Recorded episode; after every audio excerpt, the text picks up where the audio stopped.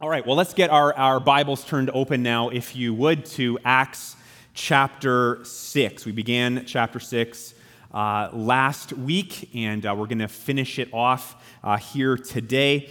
Um, now, as um, you are getting your pages flipped there or your phones open to that, uh, when you hear the words fighting dirty, uh, what comes to mind for you?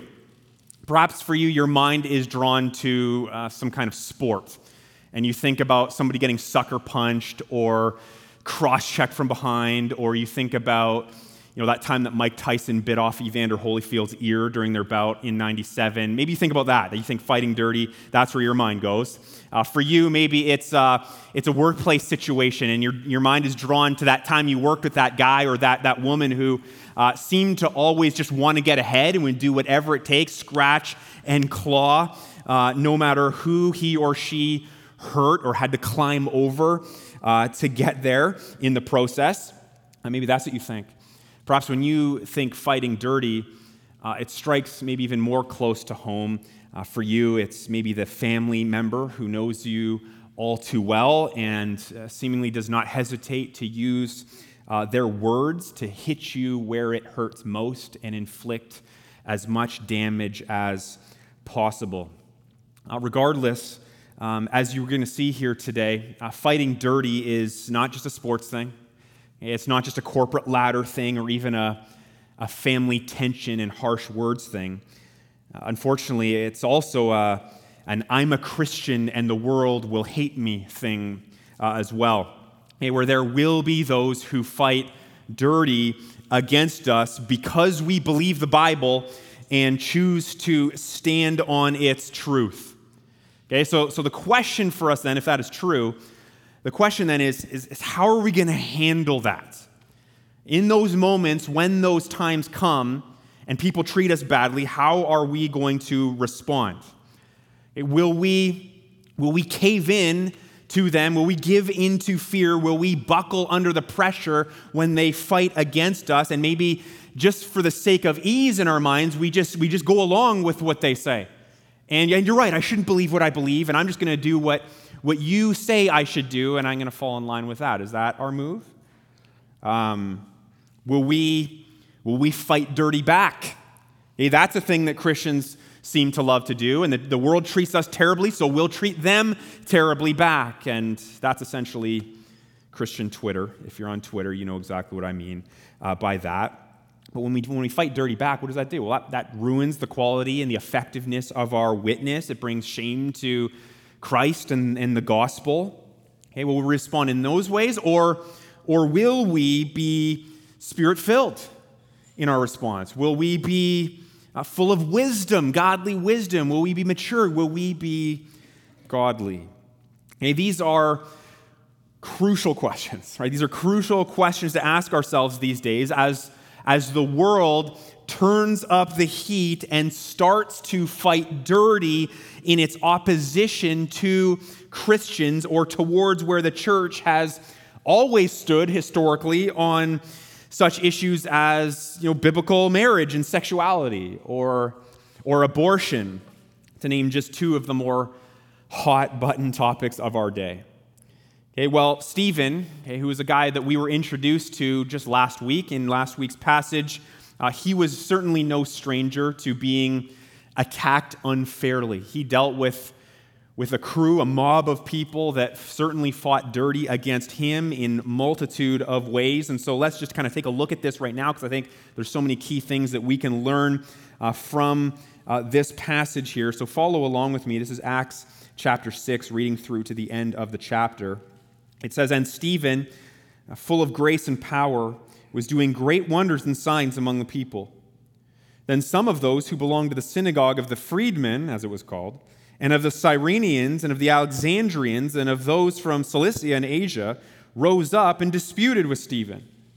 But they could not withstand the wisdom and the spirit with which he was speaking.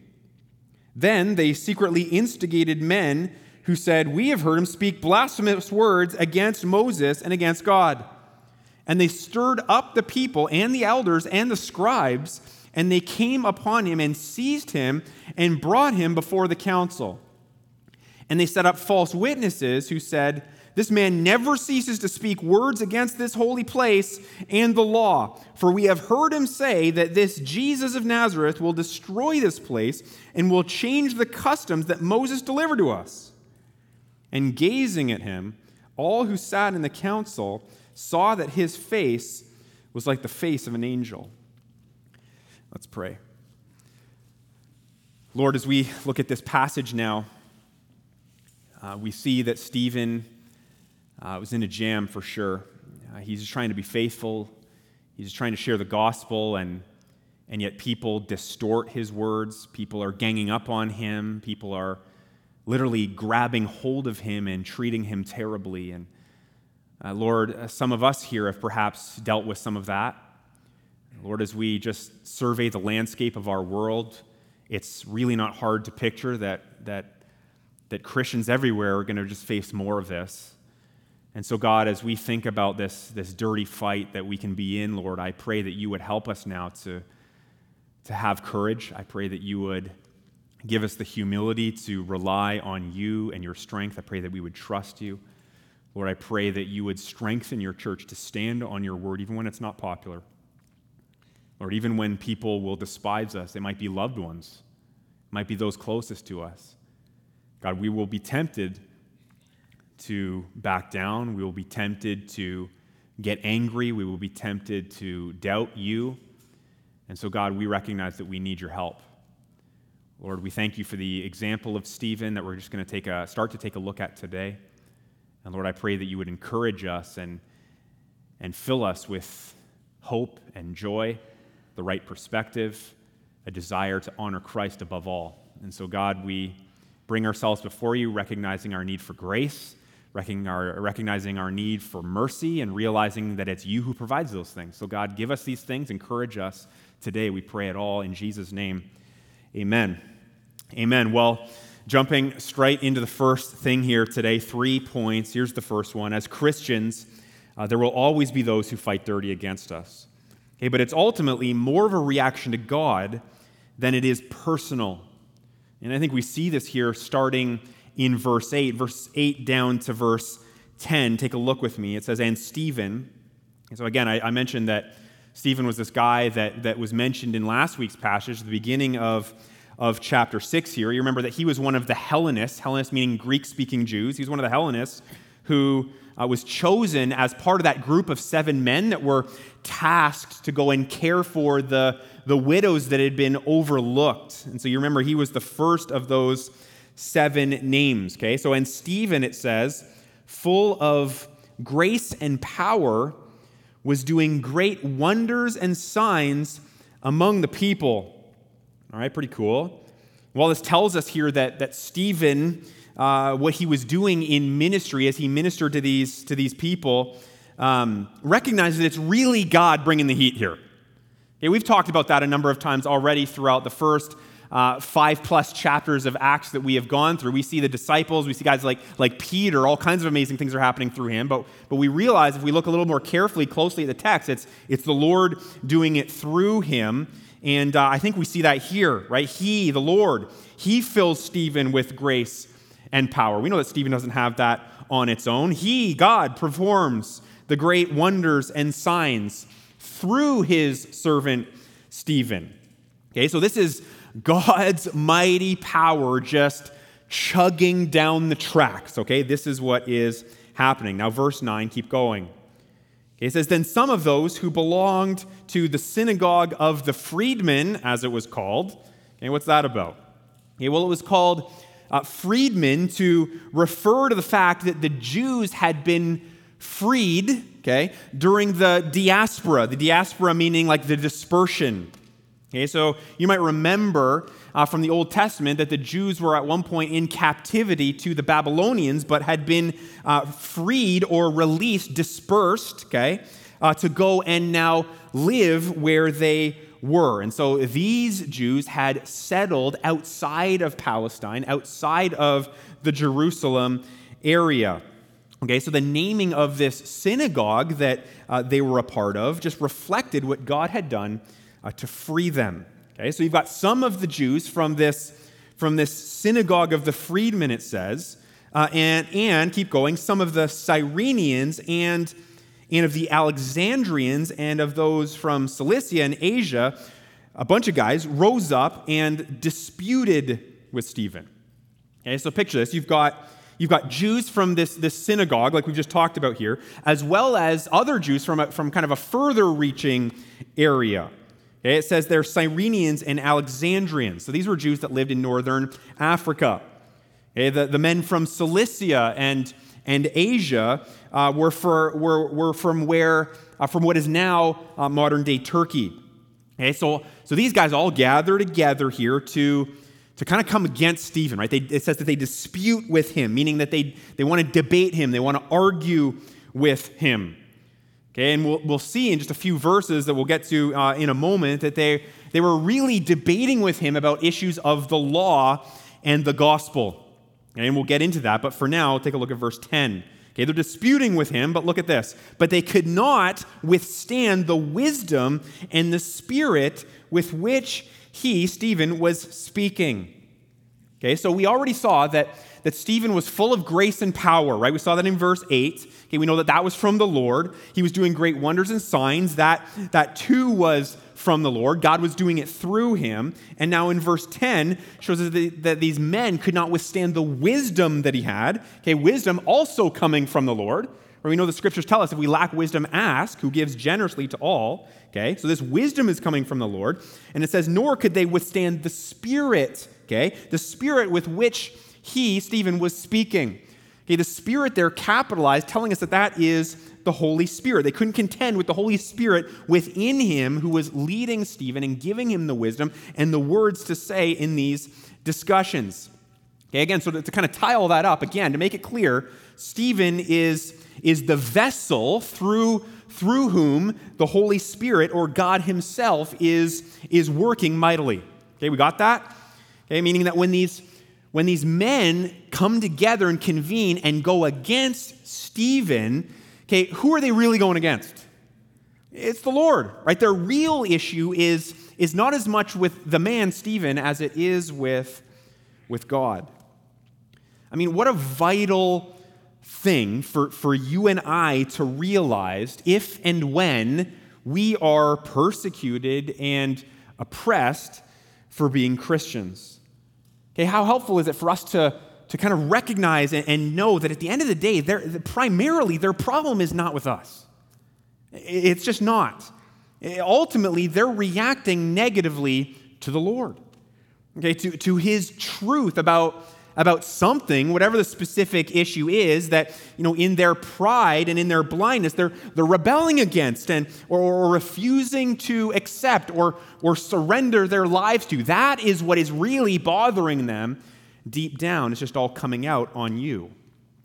I mean, again, how helpful and, and important is it for us to understand that? Because, because if or when someone wants to fight with us or fight dirty with us, you know, over something that we as Christians believe, or, or, or, or hassling us for sharing our faith, it can certainly all feel very personal, can't it? It can, it can feel like it's just all about us, you know, especially if they attack our, our character or, or threaten us personally uh, in some way. Yeah, but knowing that really their problem is with, with the Lord, I, I think it really, what it does, it gives us some much needed perspective in those moments. In that it now kind of allows us to not take the attack, not take the fight quite as, as personally. We, we don't need to get as offended or, or, or even be as tempted to fight back against them in similar ways that they are fighting dirty against us. Because at the end of the day, we can, we can kind of rest in the fact and realize, oh, yeah, like that, this isn't really about us. There's a much bigger picture in view here. It, it's what they're doing and how they're, how they're treating us. It's really about what God is doing through us to, in, to engage with a, a broken and rebellious world over their brokenness and their rebellion. And, and we have to understand that that, that will offend people. We, we, have to, we have to accept that in, in, in, in many ways. Right? The gospel will always offend people. Because it, what does it do? It, it pinpoints our, our biggest flaw. It, it pinpoints our, our biggest problem, and, and that, of course, is sin. Sin is our biggest problem. And, and, and the gospel shows us, it reveals to us that, that you and I have no hope of fixing that sin problem on our own, in our own strength. Not, none whatsoever. No hope of that. And, and, and, and that really that, that sin has affected all of our, our, our, our reality, our lives. It's, it's, affected our, our thinking, our, our behaviors, our, our desires. All of it has been tainted in, in, again, a multitude of ways, all because of sin. And so, so guess what? People are not going to want to hear that. Or people aren't going to want to hear that, that message. It causes immense annoyance in people. It, it, it, causes immense discomfort and at times wrath and, and, and fury. Uh, so, so who do you think they're going to take that out on? Well, well you and I for, for being the, the messengers of that. I mean, again, even though it's the Lord's message, uh, message, we're the ones who are bringing it. So so I think we really need to kind of learn to sympathize with how a person might be wrestling with the, with the conviction and, and the hard truth components of, of the gospel. I mean, I think it would be helpful for us as we're like, why are people attacking us and, and, and so, so furious about this message of love and hope and peace? Well, because part of it is, is just super confrontational about what's wrong with us. And I, and I think it's helpful if, if, if we just kind of put ourselves in their shoes a little bit and think back to when you and I first heard the gospel and, and how we grappled with it. And at first, you might remember, like, I didn't like that message. And I didn't like that, that even though they were kind of, they were kind of nice about it or kind in the delivery, it, it, it offended me and it, and it bothered me. I think if we remember that, we forget that. If we remember our own wrestling match with it, it might help us as we consider their attacks against us. Right? Just think about how you, you know, the position you were in when you first heard that you were a, a sinner in need of a Savior. Think about that when you, when you heard that, listen, like hell is a reality, and, and that is where you're headed for eternity apart from Christ's saving work in your life. Right? That is the gospel. That's, that's such a big part of it. And, and of course, we know that, that there's even more to the story of that, that, that of course, the, the, the, forgiveness that we can receive and, and, and the grace that God pours out in our life and the reconciliation that, that exists for us, but, you know, between us and God because of what Jesus did is all awesome. But to get to all of that being good news, we have to deliver this, this hard news. So again, don't be surprised when when people hate that message. Yes, they're going to hate it. Yes, they're going to hate us. I'm not saying they won't hate us, but, but really, again, recognize that it's the Lord that they have the real problem with.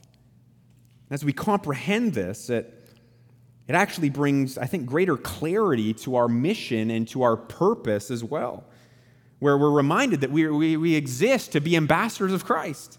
And not everyone's going to appreciate that. Remember, the, the word of the cross is folly to those who are perishing. That's 1 Corinthians chapter 1.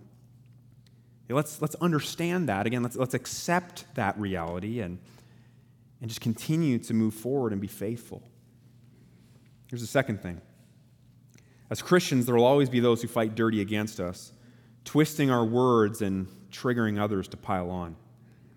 You know, here in the text is where it starts to get a little nasty, okay? Verse 11. It says, Then they, that's the, the Jews from all these different areas, Okay, they, they secretly instigated, meaning that they set in motion men who said, We have heard him speak blasphemous words against Moses and God. And they stirred up, this is what they did, they stirred up the people and the elders and the scribes, and they came upon him and seized him and brought him before the council. And they set up false witnesses who said, This man never ceases to speak words against this holy place, meaning the temple, and the law. For we have heard him say that this Jesus of Nazareth will destroy this place and will change the customs that Moses delivered to us. All right, so, so these Jews, they, they can't contend, they can't beat Stephen's God given wisdom here. And so essentially, they just decide to play by prison rules. That's, that's how they decide to fight this and they, they, they, they fight dirty instead, right? They, they, they put false allegations or suggestions in people's minds. They, they twist Stephen's words when they accuse him of, of, of blaspheming against, against Moses and God, which, which he didn't do. Okay, he didn't trash Moses. Okay, or, or the law of Moses is what that's really getting at. Moses was the one whom God gave the law to his people. And so they're really talking about the law. He blasphemed the law, he blasphemed uh, the temple. Okay, he's, he's not doing that. He's rather simply would have been proclaiming that the law couldn't save a person. Okay, obeying the law doesn't, doesn't save you, it doesn't get you to heaven. Stephen would have been saying things like only, only Jesus and his righteousness, which is received by grace through faith. So encourage you to do that today. Only, only Jesus' righteousness can make a person righteous. Okay, but of course, they were twisting that, and they were saying something to the effect of, hey, this guy, this guy hates Moses. This guy hates the law. He, he hates God. You know, he didn't. He just said that the, the law couldn't save anyone. Okay, the law is actually good. That's what Paul would later say to Timothy in, in those letters. The law is actually good in the sense that it, it exposes the truth of, of where we're really at, that we're sinful and, and that we can't possibly obey the law properly or perfectly. It's Christ who obeyed the law perfectly, properly, uh, for us, right? And when we confess our sin and invite Christ to be our Savior, our sin goes to him and his righteousness comes to us, right? His perfect record of obedience becomes ours when we trust him by faith. Okay, that's the type of thing that Stephen would have been debating with them, with these men. But you see it here, they're just, they're just twisting his words. It says that they're even stirring up, uh, that, that word is used there, stirring up this mob of people into this frenzied lather against him, and they just keep kind of piling it on. Verse 14 okay, shows us that they intentionally incite false witnesses who, who claim that, that uh, Stephen spoke not just against not just, not just against God, not just against Moses and the law, but against the, the temple. They, they say the holy place. You see it there. Right? And that Jesus was going to destroy it, which was really just a, a failure to properly understand what Jesus meant by that. Jesus talked about that in, in Mark chapter 14. Okay, but John clarifies it all in John chapter 2 when he explains that, that Christ was referring to the temple of his body. Okay, not the physical structure of the temple. He was talking about how his, his body would be destroyed and how three days later uh, he would raise it up, He's referring to his death and his resurrection. Okay, but the Jews, they, they missed the, the intended meaning on that, or they're not trying to even understand it, or or, or gain knowledge. They're, they're really, they're just trying to trigger as many people here to pile on and, and, and really be on their team against Stephen. Again, they're, they're twisting his words, they're, they're lying, they're, they're misdirecting, they're misrepresenting him, they're, they're stirring up people's wrath and, and emotions. And they even physically grab hold of him. It says that they seize him. I mean, anything to try and win and, and silence this guy, right? That's, that's fighting dirty. Now, as, as you and I, as we think about this happening to us, this kind of thing, you know, you're preparing yourself for that someday, or maybe some of these types of things have even happened already. You know, as, or as you maybe read news articles or you watch the news and you see this kind of things happening to Christians in the world and churches out there, how, how, how are you tempted to respond to that? When you think about the world fighting dirty against you, what's your, what's your gut reaction in that? Is, is it fear? Is it I'm going to cower and just kind of hide in my, in my safe house and not engage in ministry? Is it, is it anger and that drives me crazy and I just, I'm going to fight back and I'm going to make sure that they understand and I'm. What's, what's your response? I'd like to encourage us to respond in a couple of different ways here, three ways. One is, first of all, just that we need to expect the world to fight dirty. You need to have this, this expectation that this is how it's going to go at times. I think we need to have this, a, a category for this in our minds. If we don't, then we're always going to be shocked when this happens. We're all going to, you know, we're going to be so blown away and, and speechless that someone might treat us badly and, and, and, and attack our character and, and, and try and shame us and do all kinds of nasty things and go after our business or, or what, whatever it might be. No, we need to expect that the world's going to do this. I love 1 Peter chapter 4 verse 12 and 13. Beloved, do not be surprised at the fiery trial when it comes upon you to test you, as though something strange were happening to you. Don't be surprised by this. Hey, people attacking you and fighting dirty, that's, that's absolutely a trial. Peter goes on, he says, But rejoice insofar as you share Christ's sufferings, that you may also rejoice and be glad when his glory is revealed. Expect the world to fight dirty against us. I'm not saying we need to love it. I'm not saying we need to enjoy it, but we certainly need to expect it to happen. I think that's a good first way to respond. Another way, love these people anyways. We got to love our enemies. Do we realize that? I feel like that is a mega lost art in Christianity these days. We got to love our enemies. Matthew 5, verse 4 love your enemies and pray for those who persecute you. It's Matthew 5, 44. Okay, being treated poorly never gives us the right to fight back in similar ways. Again, it doesn't mean that we necessarily need to roll over either and just take it and never say anything or, or, or never engage or, or push back with the prevailing thought against the prevailing thought of our, of our day or against the treatment that we're receiving. I'm not saying we need to fold over or fold up like a, like a cheap suit, but we need, to, we need to do it in love. We need to love our neighbors. A third way to respond we need to trust God and keep doing the right thing. Do we trust the Lord? Do we trust that the Lord is strong in those moments? Do we trust that the Lord is going to be with us? Do we trust that His strength is sufficient for us? That He is still good in these moments? 1 Peter 4 9 says, Therefore, let those who suffer according to God's will entrust their souls to a faithful Creator while doing good. Keep trusting the Lord. Keep clinging to Him. Do good in every situation. Don't quit. Don't give up. Okay, knowing, again, that, that your words are going to be twisted, that, that others might join in the fight. They'll pile on, they'll be triggered to do so. But again, but believing and having peace and even having joy that the Lord will be there with you and I right there in the moment. Which really gets us to this final thing here.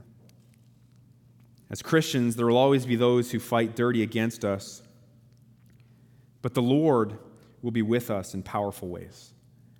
A final verse here of chapter 6, verse 15, it says, And gazing at him, all who sat in the council saw that his face was like the face of an angel.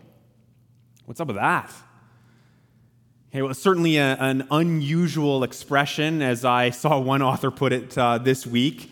And, and, now, and while we, we, you know, we can't be 100% sure of exactly what was happening there, I think when you think of that phrase, his face was like the, like the face of an angel, it reminds us of a couple of moments in Scripture. It reminds us of Moses, right, and how his face shone after the, the glory of God passed by him on uh, Mount Sinai in Acts chapter 34.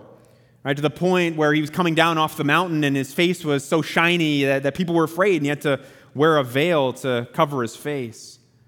Okay, perhaps for you, it even draws your, your, your thinking or your, reminds you of, of the fact that Jesus' face shone like the sun, it tells us in Matthew 17, uh, at his transfiguration. Yeah, there's a couple of moments that are, you know, sort of similar, I think, to what we're kind of reading here. But I think it would really seem here that, you know, and certainly in the case of Moses, that it was God's nearness to Stephen that caused his face to be like that of an angel, caused this whole occurrence to happen. And we already know that, that Stephen was full of grace and full of power and full of wisdom and full of the Spirit, okay, meaning that the Lord was with him powerfully. And so this was the reaction, this was the statement to those attacking uh, Stephen.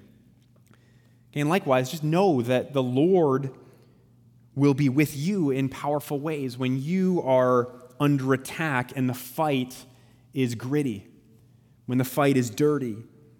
Know that the Lord, He's not going to abandon you, He's not going to abandon me in those moments. I mean, haven't you heard those, those stories of martyrs, right, who, who, who marched to their deaths? They, they, were, they were burned at the stake. They were, they were torn apart by lions. They were, they were beheaded. And, and they would go to this death knowing that this was happening, and they would be, they would be singing hymns.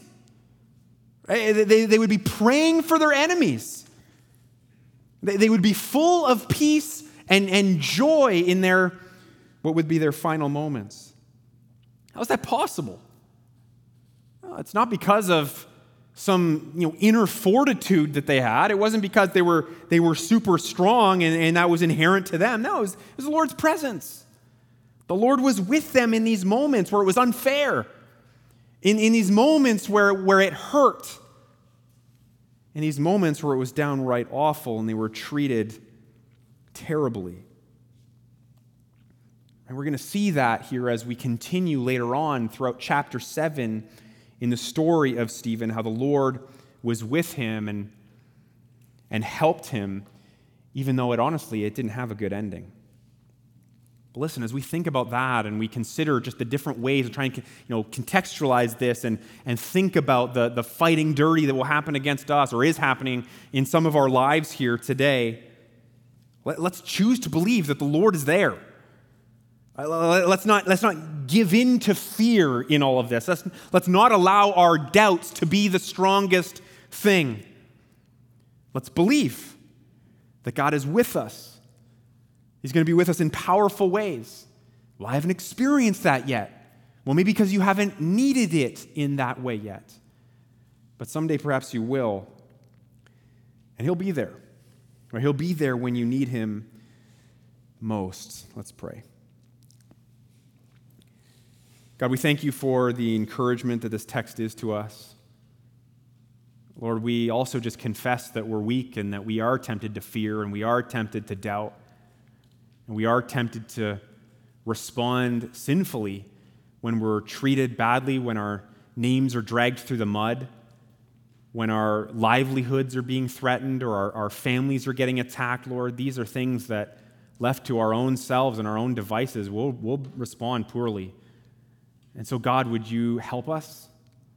Would you show us that you are powerful in these moments, Lord? Would you make us mature, Lord? Would we be full of of this grace and, and, and this, this power. And Lord, would we be full of, of wisdom and be filled with your spirit, God, in these moments, Lord, I pray. I pray we be, that would be the, the reality of our lives leading up to those moments too. And so, God, build your church strong, we pray. God, help your church, we pray. Bring glory to your Son, Jesus Christ, we pray. In his name, amen.